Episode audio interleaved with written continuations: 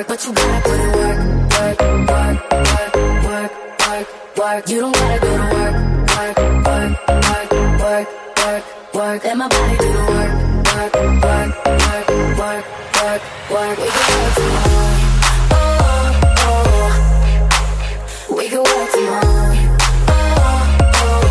Happy Monday and welcome to Not Boring. I hope everybody in the US had a great Thanksgiving. You're excited to get back to work for the pre holiday rush. And speaking of getting back to work, and speaking of getting back to work, typically on Mondays I'll do a deep dive on one particular company, but every once in a while, about once a month, I'll write about a trend that I'm seeing that I think is going to have a massive impact on almost every company that we talk about and, and the world more broadly. Last time it was about software eating the markets, and today it's about remote work. The more I think about it and the more I talk to people, the more I think that we're never going back and the companies don't have a choice. So let's get to it. We're never going back. Admit it. When you first heard the news about the 90 to 95% effective vaccines, out loud you said, Oh, that's wonderful. Think of all the lives saved. While inside you were like, Ah, fuck. That doesn't make you a bad person. The selfish part of your brain has a faster reaction time than the good person part. And selfishly, for those lucky or privileged enough to have avoided losing loved ones to COVID and to be able to work from home, COVID has had some positives. The vaccine, for all its benefits, also means a few things you're not going to be happy about if you've gotten used to the new normal. Bye bye, ready made excuse for any social event you didn't really want to go to. Sweatpants are out, slacks are in. Hope you enjoyed spending time with your family. That's done. Gas up the car for your morning commute. It's time to go back to the office. Or is it? In month one, two, three, or even maybe four of the pandemic, it was a foregone conclusion that once this whole thing was over, we would go right back to the office. Then, after people moved around, spent more time with family, set up their home offices, became adept at matching sweatpants with a presentable top, and got used to their 15 second commutes, that conclusion seems less foregone. And as people learned new routines, companies adopted new ways of working together. It's not perfect, but nothing ever is eight months in.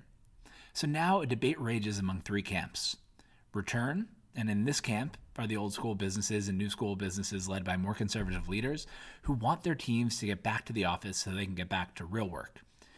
Two is remote.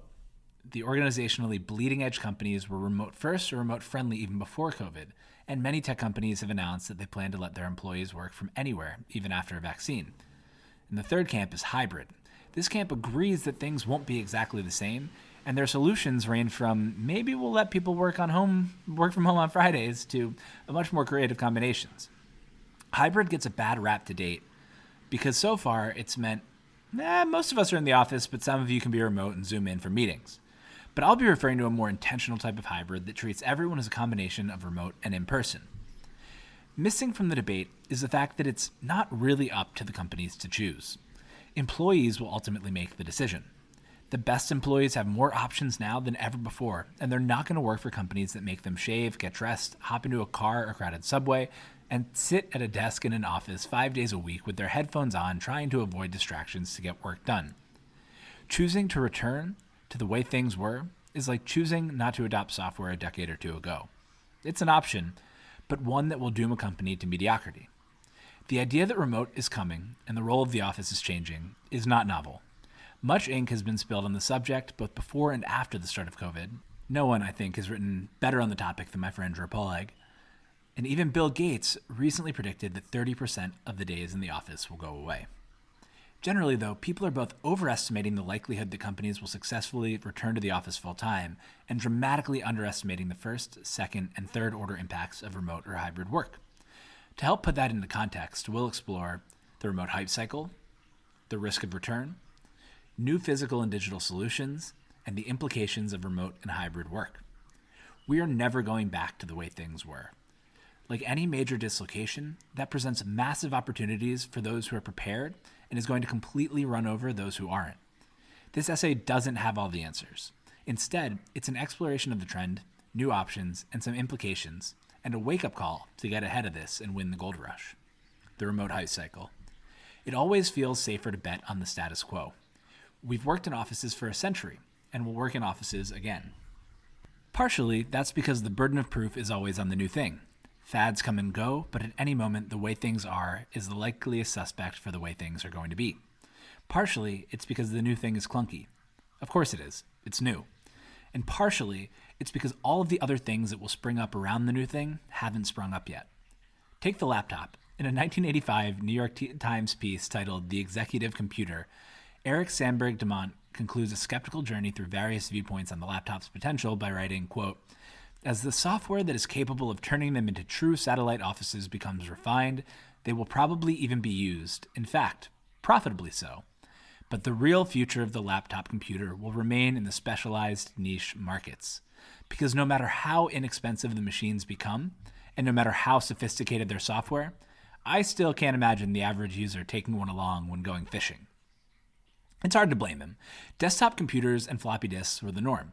Laptops were clunky, and the whole ecosystem of Wi Fi, lithium ion batteries, coffee shops, cloud based software, and the millions of other things that combine to make laptops useful wasn't yet in place. A laptop was a poor substitute for the real thing. Those in the return camp think that, like the laptop, remote work will be for specialized niche companies, not the average one. They're wrong, but it's hard to blame them either. Remote work today isn't very good. Remote is new. Before the pandemic, only GitLab really did it at any meaningful scale. Remote is clunky. Sitting at your kitchen table all day with kids screaming in your ear while you hop on Zoom for the seventh call of the day, which is, by the way, a depressing Zoom happy hour, is a terrible experience. And Remote's ecosystem is underdeveloped. We've had to shoehorn pre remote solutions to fit a new paradigm, and the impending wave of new tools hasn't yet arrived.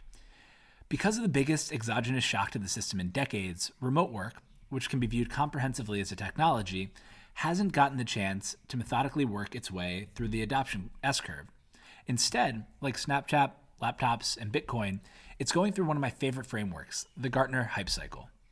COVID triggered a rush to remote work, and proponents quickly prophesied a remote only future in which everyone lives and works from anywhere. The peak of inflated expectations. As the reality set in, Zoom fatigue, kids at home, loss of social connection with coworkers, remote fell into the trough of disillusionment. Remote and hybrid skeptics point at the shortcomings and say, see, it might work for some companies, but not every company, not serious ones like ours. Now, with a post COVID world in view thanks to the vaccine, and faced with the possibility of having to put real pants back on, we're hitting the slope of enlightenment, which is defined as one, the point at which the benefits begin to crystallize, two, second and third generation products emerge, and three, some enterprises pilot solutions while the most conservative remain skeptical. Check, check, check. The manifold benefits of remote or hybrid are beginning to crystallize. No commute. Live anywhere. Increase opportunity and access to jobs. Find better talent. And spend more time with family and friends. And those are just a few. Importantly, all but the most conservative companies understand that they will at least need to be hybrid, if not fully remote. Not because they want to, but because the best people want to. The risk of return. Typically, it's safe for companies or people to wait until a technology gets a little bit further up the slope of enlightenment before deciding whether or not to adopt it. Competitors might move a little bit faster in the short term, but they could always adopt the new thing next year and be okay. Companies don't have that luxury with remote work. Those who force their teams back into the office risk losing their most valuable resource, their most highly sought after employees. In a May interview with The Verge, Slack CEO and not boring hero Stewart Butterfield responded to a question about how he's planning to organize the company geographically. He said, It's not a decision that's entirely up to us, Slack, the company, because we exist in a marketplace. And if you can imagine if every company with whom we compete for talent decided 20 or 30 or 40% of our employees will work from home full time, and for everyone else, there's this flexibility. So maybe you come into the office a couple times a week, or maybe you work from home for a week and then come into the office every third week, and we don't do that. Then, first of all, they'll just have a bigger pool of talent to choose from. And also, Slack employees who over this period realized, damn, I want to actually live co- closer to the rest of my family back east, or whatever it is. I want to live somewhere where I can see a lake. Those people would leave and go somewhere else. In other words, the decision isn't up to the traditional decision makers. The possibility of remote work will create a liquid global talent marketplace, unshackling employment and geography and giving the best employees more optionality than they've ever had. Forward thinking companies, too, will have more qualified candidates to choose from than ever before. If you believe that a company's most valuable asset is its employees, then the decisions that companies make around remote work in the coming months will be the most important they've ever made. There will be a massive first mover advantage available to the companies who move quickly and intelligently. The shakeout will lead to a massive bifurcation in talent. In the written essay, I grew a, drew a graphic for this, and it shows a remote company and a local company. The remote company can attract talent from anywhere in the world, and the local company can attract talent from anywhere in their city. Obviously, that gives the remote company more options of people to choose from. And so, if there's A players who are the best employees, B players who are okay employees, and C players who are the worst employees, then the remote company can attract A players from anywhere in, in the world, including the local company's hometown. The local company is left with the B and C players in its hometown. Last year, Stripe made remote its fifth engineering hub, in addition to San Francisco, Seattle, Dublin, and Singapore. This September, it offered employees $20,000 upfront with a potential cost of living pay reduction to move out of the Bay Area, New York, or Seattle. Already a desirable place to work, Stripe can attract the best talent from anywhere in the world with the promise that they will be equally important to the employees in the four physical hub cities. On the other end of the spectrum, imagine a company that plans to make employees come back to the office five days a week. Assuming that most employees have gotten comfortable working from home and like the flexibility of at least a hybrid option, and will look for jobs at companies that offer hybrid or remote work, this company is left with the people who either A, live in or near the city in which their office is located, and don't want to work for a remote or hybrid company or couldn't get a job at the remote or hybrid company of their choice. And it's not just tech employees either. I have one lawyer friend who just chose one offer over another because its location was going to be more flexible, and another friend in finance who told me that he's going to look for a new job as soon as his firm asks him to come back to the office. If you choose to return, you're essentially making a bet that the benefits of all being in the same office every day outweighs the risks of attracting lesser talent and potentially losing your best employees. Maybe you make that trade if you assume that the physical and digital solutions will remain exactly as they are today, but they won't. They're already improving. New physical and digital solutions. One of the features of the slope of enlightenment is that new generations of products emerge to make the technology accessible to and comfortable for a wider audience. COVID era remote married technology and circumstances that only an early adopter would typically put up with, with forced mass adoption. A post vaccine world will combine the best of COVID era remote work with the ability to travel, socialize freely, and put the kids back in school, with new physical and digital solutions that bring the experience to mass market quality. Doing remote or hybrid well doesn't just magically happen. It takes work, buy in from leaders, and new, better ways of doing things. The companies and leaders who do it well will be in high demand. Physical. Before Not Boring, I spent six years at Breather working to make workspaces more flexible. I don't think that the office is dead. I firmly believe what I believe since I started at Breather. The office needs to become more flexible, distributed, and convenient, and spaces need to help people and teams do things that they couldn't do anywhere else. But as Dror, with whom I spent a lot of time planning what Breather should be, wrote in Landlords Are Zucked, the future of work will require space, but a lot of that space will be located, designed, and accessed differently from what we currently call, quote, office space. The best companies will need less of the kind of office space that's currently on offer, and they will need it to be packaged and delivered in a way that fits their team members' work. Slack's Butterfield, who manages offices worldwide, agrees that the role of the office needs to change. In the same interview with The Verge, he said, Offices exist principally to facilitate people sitting at desks using computers whereas they could exist principally to allow for more effective collaboration, which means a bigger variety of spaces, more dedicated towards meetings, a smaller number of fixed desks, and the expectation that if you already have this giant list of work and you just have to plow through it, then stay home.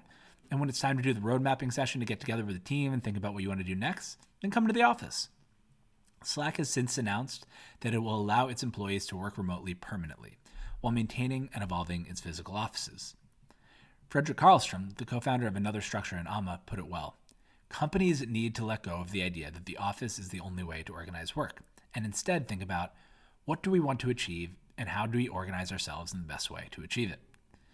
On average, companies in major cities spend 1 to 2K per month to keep their employees at a desk in an office because that's just what companies did. Imagine what they could do with 20K per person per year, a blank slate, and a desire to organize themselves around what they want to achieve. For remote workers, they could do a few things give team budgets to, to bring people together for a week each quarter to strategize, socialize, and build bonds, pay for co working, kettle space, or breather memberships near where people live, encourage employees planning to move to certain regions to choose locations near each other. If a bunch of people want to move to Texas for the sunshine and absence of state taxes, a company could build an outpost in Austin, contract a local realtor, and provide resources on the best schools and activities there. Not that people need more motivation to move to Austin. Could provide allowances to join local chapters of work associations and social clubs, or to take classes in order to build connections and skills beyond the workplace. It could buy Pelotons for every team member to bond over morning rides instead of water cooler gossip. It could travel to see clients more frequently together and make an event out of it. Or it could even organize month long workcations, during which employees can move to one city and work together, enabling serendipitous interaction and deep relationship building. Employees who live near a company hub should also be able to participate in many of the same benefits as re- remote employees. Additionally, instead of maintaining a certain number of in days in office for those employees, companies should view employees as customers who they need to convince to come in with a great product. They could redesign the office to facilitate things that employees can't do at home whiteboard rooms, podcast and video recording studios, screening rooms, maker tools, etc. They could take less space on more flexible terms in order to adapt and evolve as employees' needs do. They can make the office feel more like a social club, with more focus on spaces for employees to share meals, have spontaneous conversations, and take in work related prog- programming. They should hire hospitality and flexible operators to help them figure it out. Alma does hybrid work social well, so Carlstrom set, up, Carlstrom set up another structure to bring that expertise to companies that want to build the right spaces for this new world. And they should infuse the space with technology to facilitate communication and collaboration with remote employees. Because physical space takes a lot of time and money to change, much of the future exists today in the words and plans of the people writing about and building in the space. But make no mistake, it's coming. Each company's space needs are different, and this way of working is new. Companies will need to think flexibly, listen to employees, partner with experts, and continue to evolve as they learn more. In addition to changes to the office itself, we'll also see inventive new real estate tech startups emerge to help companies create better hybrid solutions. Digital. I need you to repeat this mantra. Remote doesn't just mean more Zooms. Remote doesn't just mean more Zooms. Remote doesn't just mean more Zooms. Zoom has been synonymous with work from home, and the prospect of sitting on multiple Zooms every day until we die makes some people just want to throw in the towel and go back to the office. Luckily, it makes some other people want to build better solutions. A new generation of software is on the way that will make remote work more social and lifelike and less transactional. Branch, Gather, With, Here, and Huddle, which is still in stealth, are the emerging leaders in the virtual HQ space. Each takes a slightly different approach to building virtual spaces that feel more like physical office than Zoom, Slack, or Teams. It's clear what they see as Zoom's biggest shortcoming serendipity. Both Branch and With use the word serendipity in their one line homepage descriptions, while Huddle opts for spontaneity and Gather promises that you'll, quote, bump into your colleagues. Serendipity makes people feel like they're in an office, an important first step towards building a remote org. GitLab, the largest fully remote company pre COVID, has spent a lot of time thinking about how to make remote work work. They identified four phases. One, the skeuomorph phase.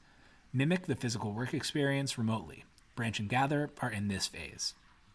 Functional take advantage of remote to function differently.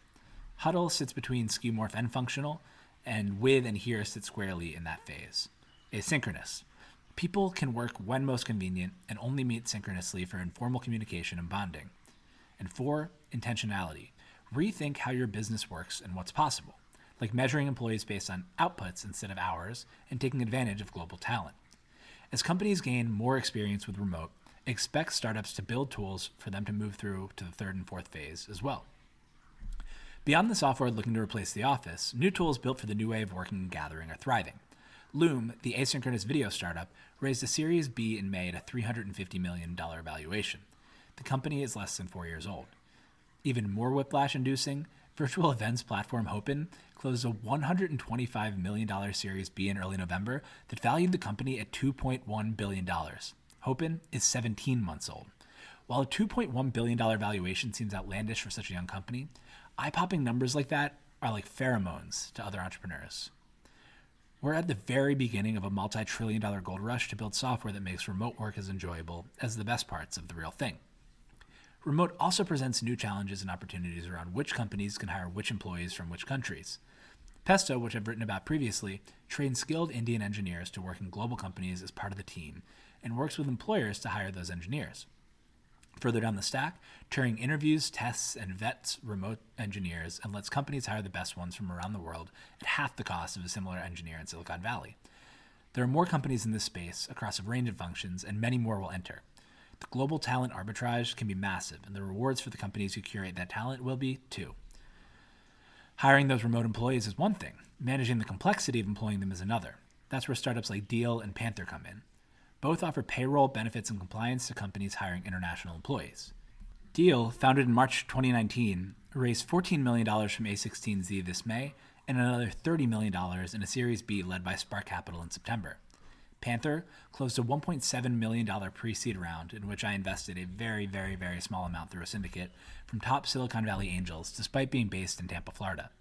It's rare for companies from Tampa to raise those types of early stage rounds from SV insiders without real numbers behind them, which is an early sign of remote's potential to shake things up in itself. Hiring and payroll software is just one subcategory of remote startups blossoming during COVID. There are so many that there are early stage funds like Remote First Capital entirely focused on funding companies with a remote or hybrid thesis.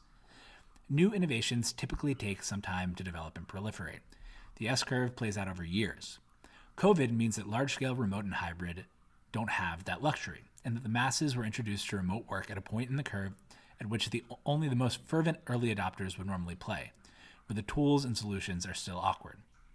But that same rush of demand also means that we're going to see a continued explosion of new physical and digital solutions that will quickly make remote increasingly palatable and pleasurable.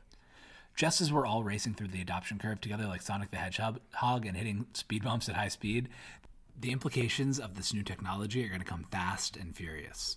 Implications of remote and hybrid. My absolute favorite thing that the market does during COVID is that anytime good news about the virus is announced, the curve flattens, something reopens, vaccines show effectiveness, work from home stocks like Zoom, Peloton, and Slack tank. The more sophisticated explanation is that good news about the virus means good news about the economy, which means maybe interest rates rise earlier than expected and fiscal stimulus is off the table, leading to lower valuations for growth stocks. That might be true in some cases, but it doesn't explain a two day 25% drop in Zoom stock. That drop is explained by the idea that people think that once we all take the vaccine, we'll be working from home a lot less and companies won't need Zoom anymore. Leaving aside whether Zoom is overvalued generally, that precipitous decline shows that the market believes that once we have a vaccine, we'll largely go back to working the way we were before. Lower Zoom usage will be one of the first order consequences of going back to work in an office five days a week. I think that's misguided and just one of the countless first order implications which should be the easiest to understand and price in. By thinking through the first, second, and third order consequences of continued remote and hybrid work, you can find opportunities where others don't.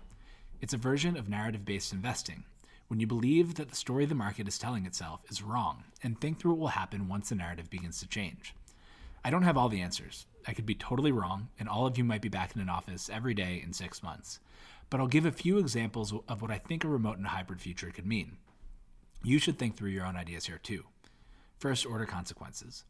If remote and hybrid went out, a few things seem likely to happen as a direct result. Urban office prices will fall, Office prices in cities like San Francisco and New York will continue to fall in the short term while companies figure out how to build spaces that attract employees. Flexible operators in spaces like Convene, Industrious, Breather, Flex by Square Foot, Switchyards, and Kettlespace will have the opportunity to position themselves as experts in building spaces that attract employees on flexible terms. Remote and hybrid companies will attract talent. Employees will flock to companies with both flexible, remote, and hybrid options, and increasingly demonstrated skill at managing remote and in person teams. Remote work experts will become a part of many companies' people's teams. Remote and, hire, eh, remote and international hiring will explode. Companies will take remote and international hiring seriously and will need to wrestle with how to compensate people who do the same job from different parts of the world. Over time, companies will learn how to work better remotely and push the cost of living adjustments, saving money on salary in addition to rent. Spend shifts to perks and software. Companies will reallocate the money that they would have spent on higher salaries, a desk for every employee, and office perks to better at home setups, fitness, food, and travel allowances, and more software. Work from home trade is on. The work from home software companies will continue to thrive until and unless new, better remote first products begin to steal market share. Cloud's dominance will accelerate as companies realize the shift is permanent. Zoom will be at risk over the medium term, but numbers will continue, continue to surprise to the upside for a while as people take time to digest the idea that the vaccine doesn't mean the end of remote. Short return companies. Companies that try to force a return on their employees will lose their best employees, and by optimizing for willingness to come to the office every day, will hire B and C players. Their decision will also expose a short sightedness akin to not wanting to leverage software a decade or so ago. Return will be a leading indicator of underperformance. Obviously, some companies, medical, manufacturing, hospitality, and the like, should return, but you should short companies that have another option and don't take it. Second order consequences. Digging a level deeper, things start to get a little less obvious and a little more interesting. One, more consumer travel, less business travel. If more employees can work from anywhere and save money by not commuting and eating at home every day, they'll be able to travel more frequently. A higher proportion of travel will be for pleasure instead of business, meaning that consumer focused companies like Airbnb looks more attractive than hotels, which generate a lot of revenue from business travel and corporate events. Two, people will move more often. They'll experiment with new cities. That could be another win for Airbnb, whose long term stays let people live in a new place for weeks or months at a time. It's also part of Chamath's thesis for acquiring Opendoor. As more people move more often, iBuyers that make the process of buying and selling a home easier will gain more market share in a growing market. Three, social will go local. As people look for new ways to meet, either because they're living in a new place or because they don't rely on work for friendships in the same way, social will go local again. Gyms and group fitness classes with post workout social programming could offer a way to meet new people, like CrossFit already does so well. Speakeasies and other hidden social clubs in empty office space might provide excitement for members and some cash flow for office landlords. And the Soho House for X trend that was underway pre COVID will come back with a vengeance as people who have been cooped up for months seek to replace the social role that the office used to fill. And of course, the metaverse. People will turn to other online spaces too. Gaming will continue its meteoric rise, and the metaverse will be pulled forward. I would bet on Tencent, which owns Epic, Discord, Discord, and dozens of other gaming investments, Unity, Snap, and the impending Roblox IPO. Third order consequences. This is where things start getting really wild. Unshackled by the office's location, people will move where they want to move, often out of expensive cities and into more affordable towns with better, better weather. Those are first and second order effects. Some third order effects might be that because they're saving some more money, they have more money to invest. And the trends that I wrote about in software eating the markets the software is eating the markets towards more retail investments in stocks, art, real estate, and more will accelerate. Other potential third order effects include the rise of alternative education. As mobility increases, more people will need to give online or alternative education a real shot because they'll be loath to gain freedom from the office but remain tied down by their children's schools. Homeschooling options like Schoolhouse, which matches groups of families with teachers to form microschools, Primer, an online homeschooling community and infrastructure startup, or OutSchool, which lets kids take online classes or camps from anywhere, will appeal to parents who want to move while keeping their kids well educated. Three, more fluid employment. Productivity, productive employees may work multiple full time roles. In GitLab's fourth phase, intentionality, employees are measured on output. If employees can keep up the output, employers will be comfortable letting them work multiple jobs. The absolute star performers, who Dror calls the 10x class, will put their talents up for global auction and will reach income levels similar to top athletes and celebrities. And new employee stock options. As companies and employees enjoy a more transitory relationship, and as remote leads to more precise performance tracking, equity will have to evolve to be rewarded for performance and contribution instead of tenure and rank. As Sari and I wrote, we think that Fairmint is in a great position to make this possible technically. Remote will make it acceptable, acceptable culturally. And what about cities? Will New York really be a ghost town? Is this the end? I don't think so. I think that remote will make room for a new wave of young, hungry social creatives who bring fresh energy to the city. As in nature, monocultures like San Francisco, which is mainly served to house people who work in tech, will struggle, while permacultures like New York, home to all types and for all reasons, will prove too resilient for a little remote work to kill. This changes everything. This essay was just a stream of consciousness thought experiment. Other people, you will think of many more implications than I have, and there are myriad outcomes that are impossible to predict today at the dawn of the mass shift to remote. The possibilities will multiply and crystallize as we get out there, try new things, and adapt. Timing these things is impossible. In this case, the leases are long, and the sunk cost fallacy might push some employers to bring their employees back.